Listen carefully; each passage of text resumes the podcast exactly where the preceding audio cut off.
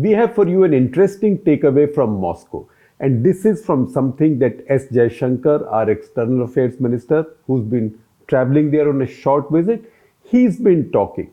So, among the things he said, he was trying to make the point that India Russia relationship is not what it used to be, not in terms of better or worse, but he was just underlining the changing nature of the relationship and also the equation. So he did mention in one of the discussions there, and that is that is something that is an utterance or that's a statement that got some headlines, also got social media buzz.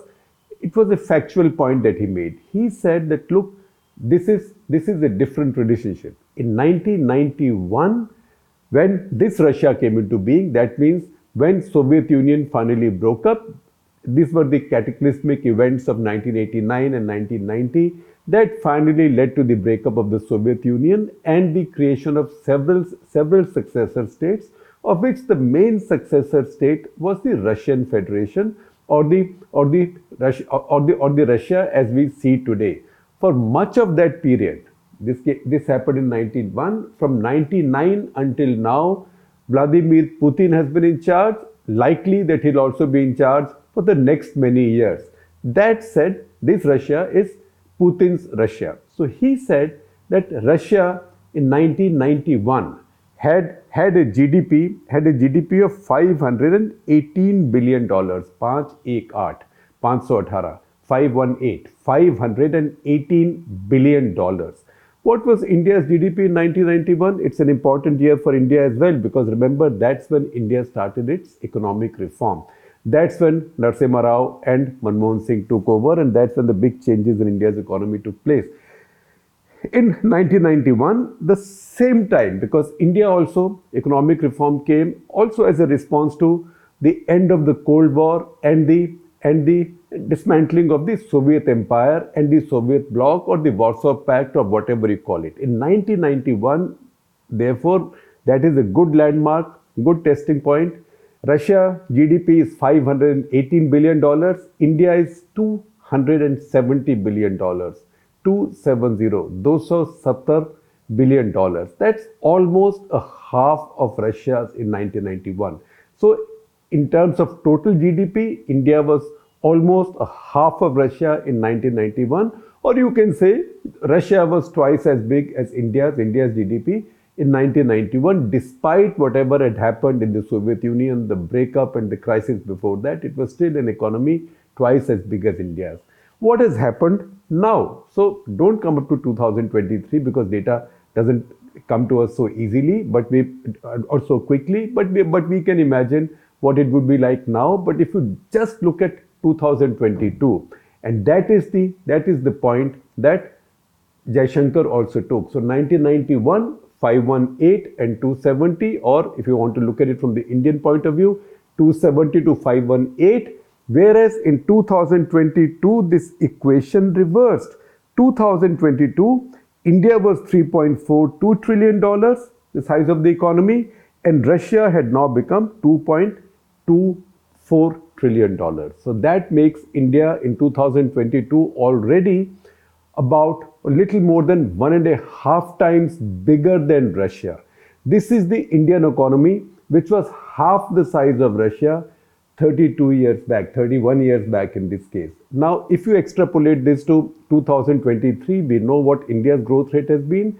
We also know what Russia's growth rate has been. We don't know the exact figures because it's a moving target, it changes all the time. We can safely say that this gap has further increased. So if India's economy at this point is about 3.65, 3.7 trillion dollars or thereabouts, Russia's would be just about 2.3. So this gap has increased and this gap is increasing. That's a very stri stri striking point. I'm quite sure, I'm quite sure that Jaishankar's point was not to show down Russia because he had gone to Russia to assert India's continuing friendship with Russia. Everything he said in Russia was that this is an old friendship.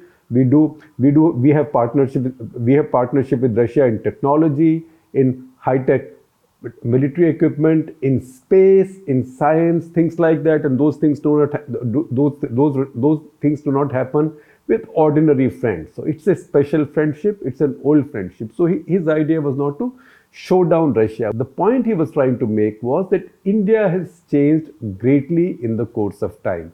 And that is an accurate point. Now, that said, something else happened. Something else happened in the sense that something else came to our notice.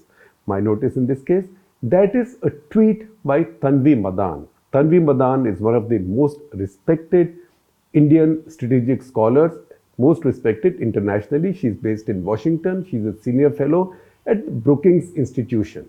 Now, Tanvi Madan tweeted, and please see her tweet. Tanvi Madan tweeted, and she drew a very good conclusion. She said, See, Russia was actually doing quite well. Russian economy was bigger than India's. It was continuing to be bigger than India's, and then something happened dramatically that Russia's economic momentum broke. India's economic growth picked up as it had picked up from, from 1991 onwards.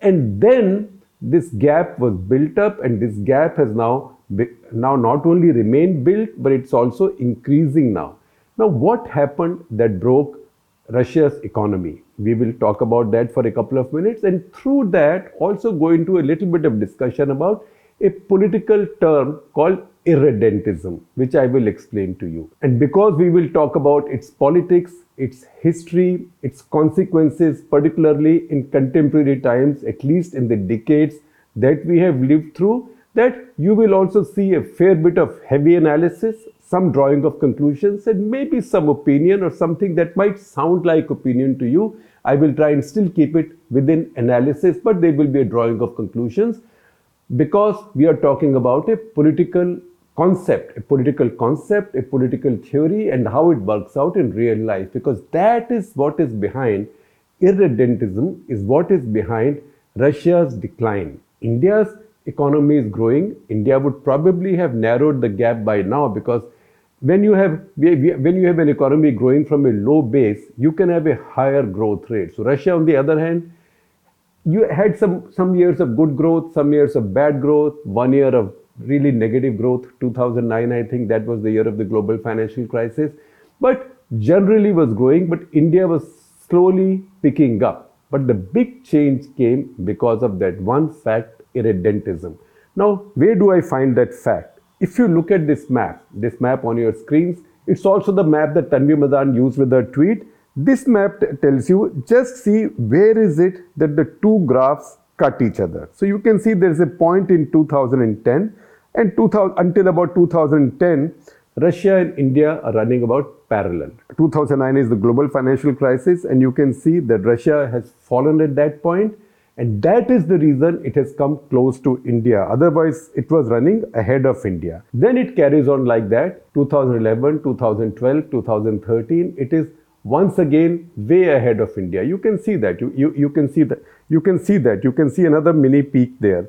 Then suddenly it falls. It falls in 2014, it falls quite steeply and then continues to struggle somewhere there until 2022. There is some there is some some growth in 2021, but everybody got some growth in 2021. That was post the decline of 2020, the first year of the pandemic. Every every economy in the world declined at that point. So they might have had some growth in 2021, and I will give give you some figures.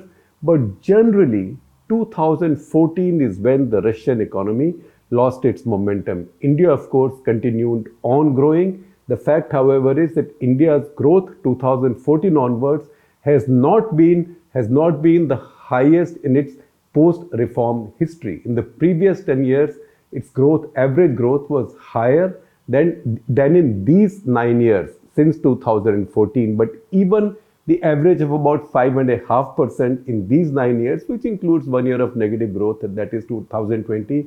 So it got, all gets averaged out, but, but it also has another year of very bad growth, that is 2019. Pre pandemic, that was 3.87%. Even with that average, even with that average of 5.5 or thereabouts over these nine years, see how India's GDP graph has gone up Russia has continued to struggle. So, what is it that happened in 2014 that Russia's economy lost its way? That is, that is called that is called irredentism. What is irredentism? Irredentism is a political theory or political idea or political ideology which is defined as desire by one state or one country to annex a territory in another state. That can come from many motivations, and we'll talk about that. In this case, we know what we are talking about. 2014 is when Russia annexed Crimea because Russia had the view that historically Crimea is our territory. It has become wrongly, unfairly a part of Ukraine. So they went ahead and they annexed Crimea. That is not an annexation that most countries in the world have accepted. India also has not accepted this. India has abstained at, the UN at many votes, but India has also not accepted it. So Crimea is what they annexed in 2014, and that is what drew sanctions. And those massive sanctions then began to damage Russia's economy. That damage to Russia's economy, and then you can now see that Russia also began at some point also began preparing for the war that's now been going on. So this is the price Russia has paid for this nostalgia for uni- reuniting with itself territories that it thought were its own. That is classical irredentism. So irredentism, desire by one state to annex a territory of another state, it can come from an ethnic impulse. See, Hitler in Europe, Hitler, the whole idea of, whole idea of uniting all German speaking or ethnically German territories. That is how that is how he annexed Sudetenland and he did much more after that. So that's the most visible example and the most striking example in the last hundred years or so. Or the motivation can be historical, again, as we have seen now with Russia and Crimea, although a little bit of the ethnic element is also there because Russians say the population in that part of what used to be Ukraine is more Russian speaking than Ukrainian speaking. That's also their claim on Donbass, and that's why that also is a move in irredentism. Again, it can be religious. For religious motivation, go no further than Pakistan and Kashmir. They think that Kashmir is a part of their country, should become a part of their country, and if it can't become a part of their country peacefully, they will use military means to annex it, as they tried in 1947 48 the first time, 1965 the second time, having failed in both the attempts and seeing themselves militarily weaker than India, they've been trying to take it by using terrorism as an instrument of state policy since I would say at some point in 1980s. I do believe that this started in Punjab in 1981-82 in Indian Punjab when the Pakistanis were emboldened by their initial successes in Afghanistan where they were fighting the Soviets in partnership with Americans, Chinese, Saudis, and others. And they thought, look, if this is working against the mighty Soviet forces, something like this could work in India as well. As we have explained to you in earlier episodes, and also I think I wrote about in National Interest, it was the same hankering uh, for Kashmir by hook or by crook uh, that that destroyed Pakistan's economy. Uh, and I have mentioned it in the past to you that in 1985, when I w- first went to Pakistan, Pakistan's average per capita GDP was 65% higher than India's. Today, it's 40% or more lower, and the gap is increasing. I see that as Pakistan taking resort to terrorism to get Kashmir to annex Kashmir, Jammu and Kashmir from 1981 82 onwards, and this then really peaked by 1989 and in the process the momentum of pakistan's economy broke as well and it went into a tailspin. So once again evidence if evidence is needed that irredentism this kind of nostalgia is nonsensical and does not do well for any country. From where does the expression irredentism come from it comes from Italian history. So it, the original original expression from which irredentism is drawn was Italia irredenta, which means unredeemed Italy. So in the mid 19th century, actually especially after 1878, a movement grew in Italy claiming many parts of Europe as its original territories.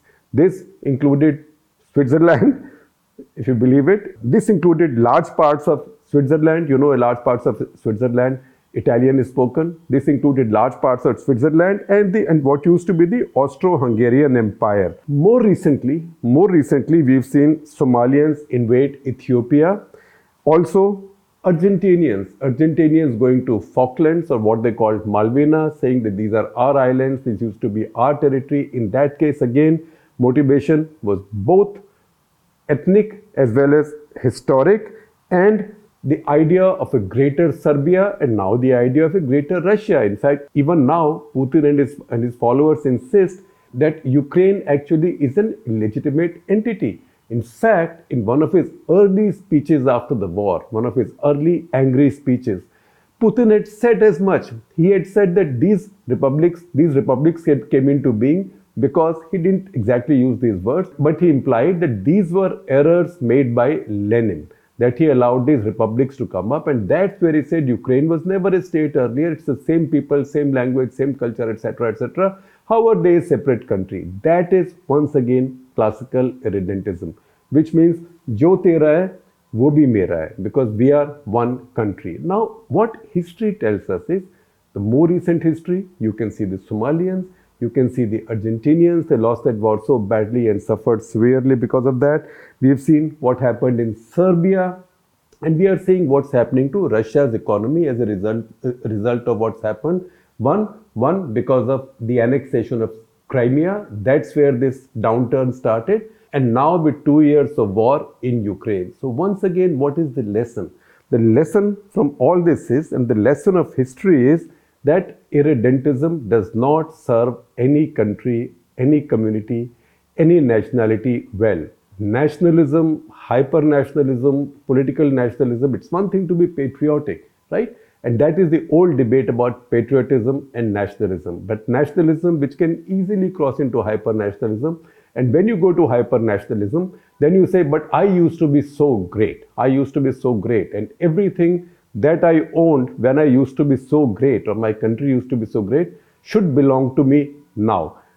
In our neighborhood, the prime example of this is China, because Xi Jinping now wants to restore to China the territories it had in the Qing dynasty, right? That is how he demands that we hand over Arunachal Pradesh to him. He demands he demands almost all of what is called the South China Sea. He thinks it's like their provincial pond right? And many other parts of, and, and many other island island territories here and there, and also has other territorial claims. All of this comes from history. That's also the same concept. So once again, this is not this kind of nostalgia has not worked for anybody. That it doesn't work in modern times is shown even more starkly by the experience of Putin's Russia. You want to see evidence of that? see how that graph turns, how those lines intersect, and how the Russian line remains way below and India keeps going up. There is no rivalry or tension between the two countries. There is no competition between the uh, two countries. So it's not as if either or. It's not an either or situation. In fact, and India doing well is good for Russia. Russia doing well economically is good for India. So this is not a comparison in that sense. This is just a set of facts with explanation of a theory political theory and also contemporary history. Contemporary history, and in fact, also going back about a hundred years or so to tell us, to underline to us how this kind of nostalgia, how this kind of hankering for what we think might have been our territory in the past and going out to take it, how damaging and how harmful and how self destructive can it be?